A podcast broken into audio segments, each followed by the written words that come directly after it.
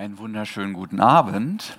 Ich musste gerade dran denken, als wir sangen, du tust auch heute noch Wunder und auch äh, mit Blick auf das äh, Thema Gnade heute. Ich habe eben eine sehr gnadenvolle ähm, Erfahrung gemacht. Ich war im Baumarkt, man ist oft im Baumarkt, wenn man irgendwie umzieht. Und ähm, ich habe ähm, ein bestimmtes Teil nachkaufen müssen, was ich letzte Woche gekauft habe. Und ich ging in den Baumarkt und dann sah ich dort bei den Aussagen lag so ein Zettel. Und die Zettel dann so sah, da die Schrift kennst du doch.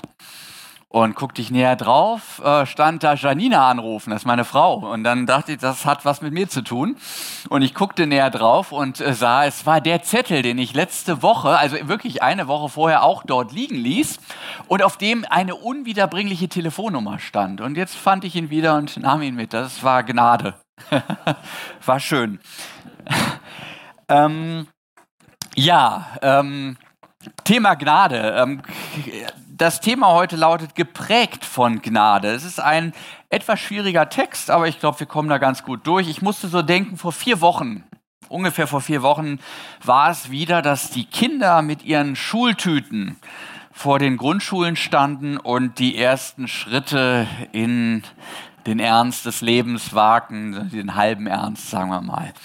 Und dann lernen sie ihre Lehrer kennen und ihre Klassenräume und natürlich dann die Klassenkameraden, die man dann auch hat. Eine Sache, die ich viermal erleben durfte in meinem Leben. Und was mich immer wieder fasziniert hat dabei, war, dass ähm, Kinder eine besondere Treffsicherheit darin haben, sich Freunde auszusuchen, die irgendwie aus einem ähnlichen Saft kommen wie sie selbst. Ähnliches Milieu würde man hochgestochen sagen. Also wo die Eltern, wenn man die Eltern dann kennenlernt, irgendwie das Gefühl hat, ist ein bisschen auch so ähnlich wie bei uns. Das fand ich immer wieder ähm, verrückt. Ähnlicher Bildungshintergrund, vielleicht ähnliches Freizeitverhalten, finanzieller Rahmen und so weiter und so fort. Und ähm, ich habe mich immer gefragt, woran liegt das? Äh, die sprechen sich ja nicht drüber ab und die ähm, denken eigentlich auch gar nicht drüber nach, sondern die sagen, den finde ich nett und mit dem spiele ich jetzt. Und die einzige, der einzige die einzige Antwort, die ich darauf habe, ist eigentlich die, dass wir sagen, das Umfeld, aus dem wir kommen, prägt uns halt. Ja, der Ort, wo wir herkommen, prägt uns. Und von einer solchen Prägung handelt auch der heutige Predigtext aus dem Epheserbrief. Und es ist eine besondere Prägung der Gnade, die daraus spricht. Da heißt es im zweiten Kapitel, aber Gott, das ist immer schon mal gut, wenn es so losgeht, aber Gott. Ich kenne jemanden, der hat allein über diese beiden Worte, but God, im Englischen eine Predigt gemacht, die war sehr berühmt. Aber Gott, das ist immer, wenn Gott kommt, dann kommt das Aber, dann geht es anders weiter, als es vorher war. Aber Gott, der reich ist an Barmherzigkeit, hat in seiner großen Liebe, mit der er uns geliebt hat, auch uns, sagt der Apostel, die wir tot waren in den Sünden, mit Christus lebendig gemacht.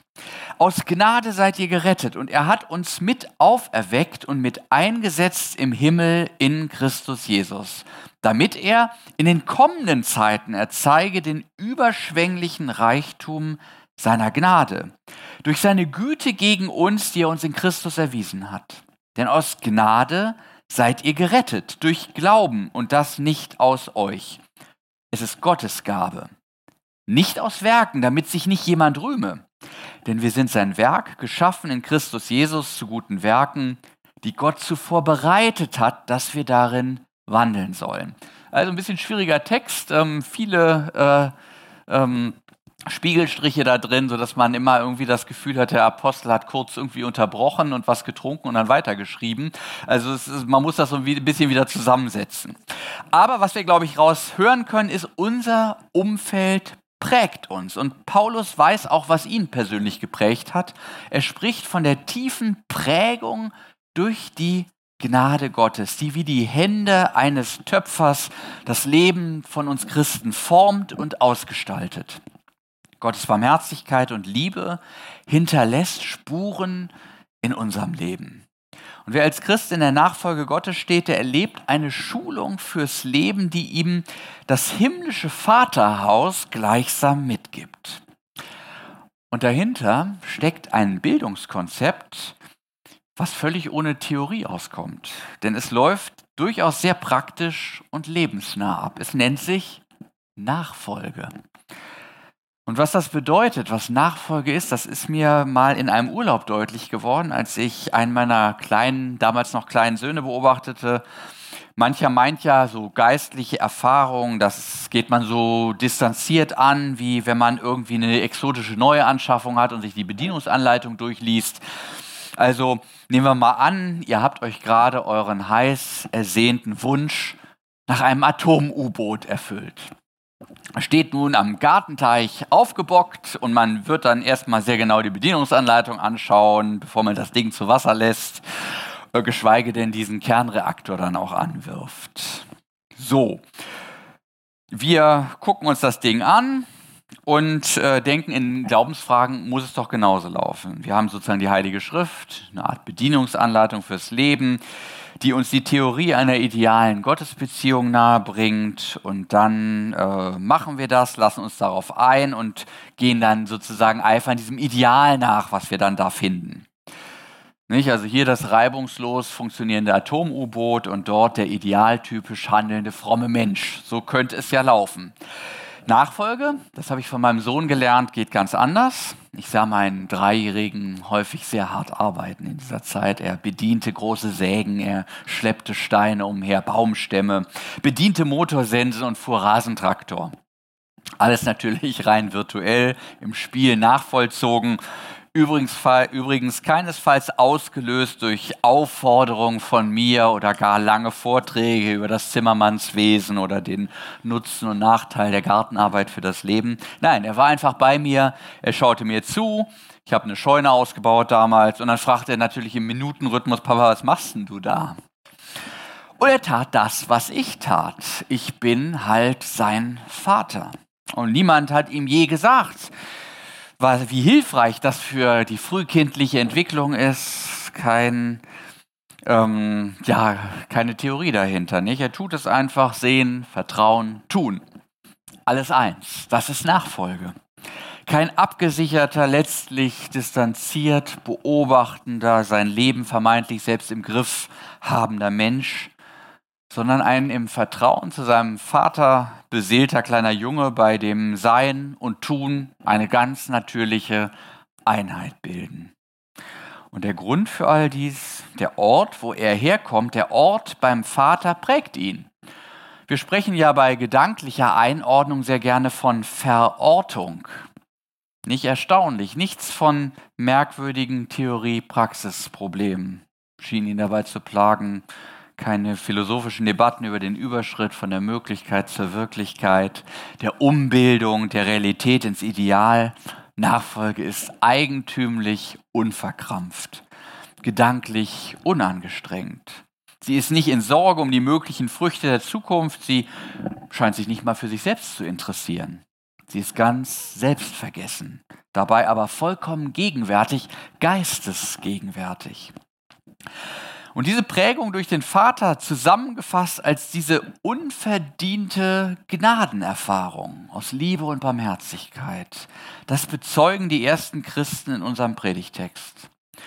Und wir kennen alle Geschichten, wo wir das illustriert bekommen. Petrus, ja, in, wir sind in diesen Evangelien gleichsam Zeuge, wie diese Liebe, die er bei Jesus erfährt, ihn mit der Zeit verändert, umprägt. Es gibt Rückschläge, ja, aber er wird umgeprägt ganz langsam zu einem neuen Menschen. Ja, man fragt sich das manchmal, wie muss es ihm, dem Verleugner von Gethsemane, gegangen sein, als ihn Jesus nach dieser Auferstehung sicherlich nicht zufällig auch dreimal gefragt hat, ob er ihn lieb hat. Erst dreimal diese Verleugnung im Hof des hohen Priesters aus Angst um die eigene Haut und nun die Erfahrung der Gnade, dennoch angenommen und geliebt zu sein, trotz dieses fürchterlichen Vertrauensbruches. Und noch dazu berufen zur Führung der Gemeinde Jesu. Welcher Chef macht das schon? Du hast gerade ein Projekt auf ganzer Linie gegen die Wand gefahren und er macht dich zum Abteilungsleiter. So viel kann man sagen, so etwas prägt fürs Leben. Und die dreimalige Antwort auf die Frage, hast du mich lieb, was ja auch als die Frage verstanden werden kann, ist meine Liebe, die ich dir am Kreuz erwiesen habe, eigentlich zu dir durchgedrungen? Hat sie dich berührt? Hat sie sich dir eingeprägt? Diese Frage dürfte sich ihm so stark für sein Leben eingeprägt haben, dass die zuvor erlebte Lebensniederlage damit geradezu ausgelöscht worden ist. Also nicht das schlechte Werk des Menschen Petrus bleibt bestehen, sondern das gute Werk Gottes, das er für ihn bereitet hat, wie der Predigtext sagt. Und mit dieser Prägung im Rücken wird man freilich kaum auf den Gedanken kommen, sich für das zu rühmen, was man sozusagen in seinem Christsein alles auf die Beine gestellt hat. Man wird das ebenso wenig tun wie über die elterliche Herkunft, dafür kann ich ja nichts, das ist ja nicht mein Verdienst. Ja, es ist Geschenk. Was wir auch im Glauben erleben und er, erreicht haben, ist Geschenk. Es ist ein Ergebnis der Prägung Gottes geformt in der Nachfolge. Es ist uns zugewachsen in Situationen und durch Menschen, wo wir doch schwerlich behaupten können, dass es nun an unserer besonderen menschlichen Qualität liegt, dass es nun so gekommen ist. Die Grunderfahrung geistlichen Wachstums ist doch die, dass man im Rückblick wie Josef in Ägypten Lobpreisen staunt, wer gedacht, es schlecht zu machen, aber du Gott hast alles gut gemacht. Er hat uns geprägt, er hat uns geformt durch das Leben auf der besonderen Straße, auf der er uns persönlich führt. Und hier sind uns mit dem Straßenverlauf gleichsam die guten Werke bereitgestellt, die wir nun in unserem Leben spontan tun, wenn wir uns einfach nur von Gott prägen lassen und ihm hinterhergehen in der Nachfolge. Und ich finde es beeindruckend, mit welcher Vehemenz unser Predigtext vom Wirken Gottes im Leben seiner Gemeinde spricht. Er hat uns mit auferweckt, heißt es. Also wir sind mit ihm auferstanden. Seine Auferstehung war auch unsere, als wir Gott für unser Leben zu vertrauen begannen. Ja, noch mehr. Wir fühlen uns jetzt dem Himmel, der Gegenwart Gottes nahe, trotz allem, was das Leben auch weiterhin an Schwerem für uns bereithält. Ja, beeindruckend, denn das Leben erinnert einen ja recht unmissverständlich daran, dass dies nicht der Himmel ist. Ein paar ordentliche Zahnschmerzen reichen in der Regel, dass wir das wieder für uns klargekriegt haben. Oder eine Tagesschau mit den derzeitigen Kriegs- und Krisenmeldungen aus aller Welt. Diese Welt ist definitiv nicht der Himmel und sie wird nie der Himmel werden. Und trotzdem erfahren Christen die Gnade Gottes, sein Wirken gleichsam als himmlischen Schub, der uns neues Leben mitten im Alten schenken kann.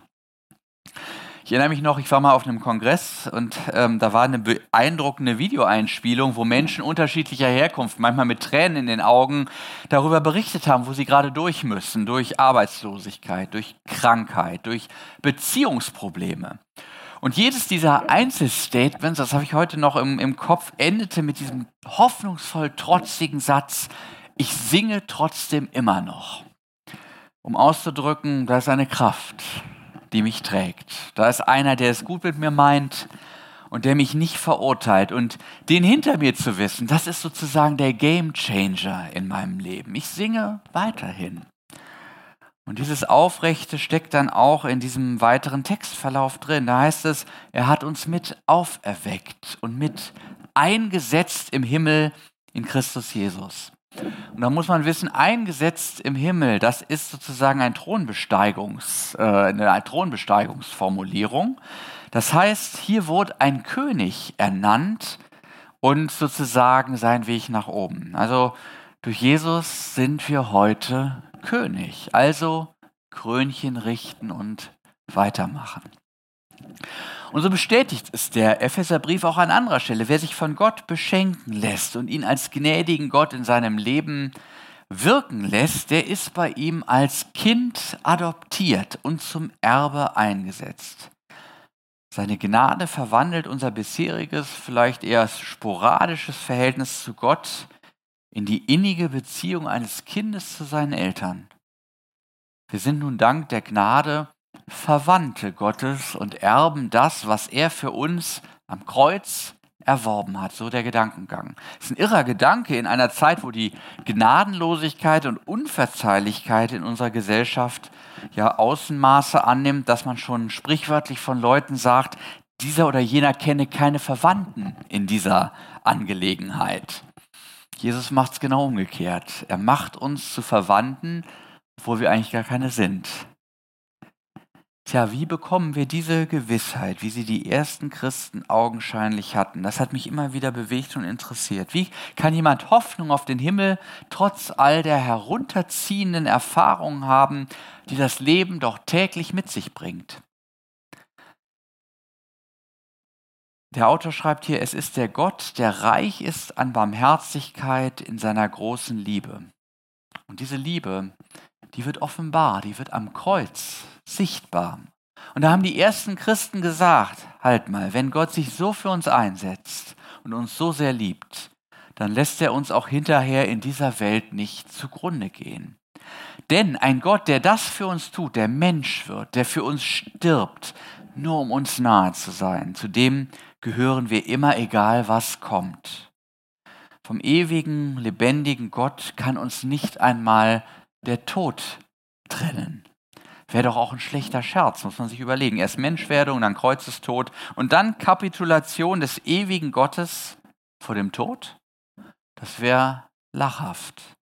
Ganz zu schweigen von dem ganzen Aufwand für ein Einwegprodukt, das ein Mensch ohne eine Perspektive über den Tod hinaus doch wohl wäre. Wir sehen, die Ewigkeitshoffnung ist nicht einfach nur da, weil Menschen halt nicht sterben wollen und sich sowas in ihren Köpfen ausdenken, sondern sie ist die begründete Hoffnung der christlichen Gemeinde, die sich von Gott geliebt weiß, die geprägt ist von Gottes Gnade, der von ihm erwiesenen Liebe und Barmherzigkeit.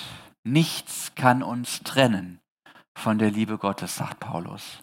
Die Barmherzigkeit des lebendigen Gottes wird auch nicht durch den Tod eines lieben Menschen in Frage gestellt. Denn der ist auf Golgatha endgültig besiegt worden, dieser Tod, auch wenn er bis heute so wie ein versprengtes Truppenteil eines längst besiegten Heeres noch eine Weile sein Unwesen treiben darf. Steht schon fest, Gott ist ein Gott der Lebendigen. Durch seine Gnade werden wir leben. Sein Gnadenspruch ist das Wort eines Schöpfers. Er ruft das All ins Sein, dass es sei.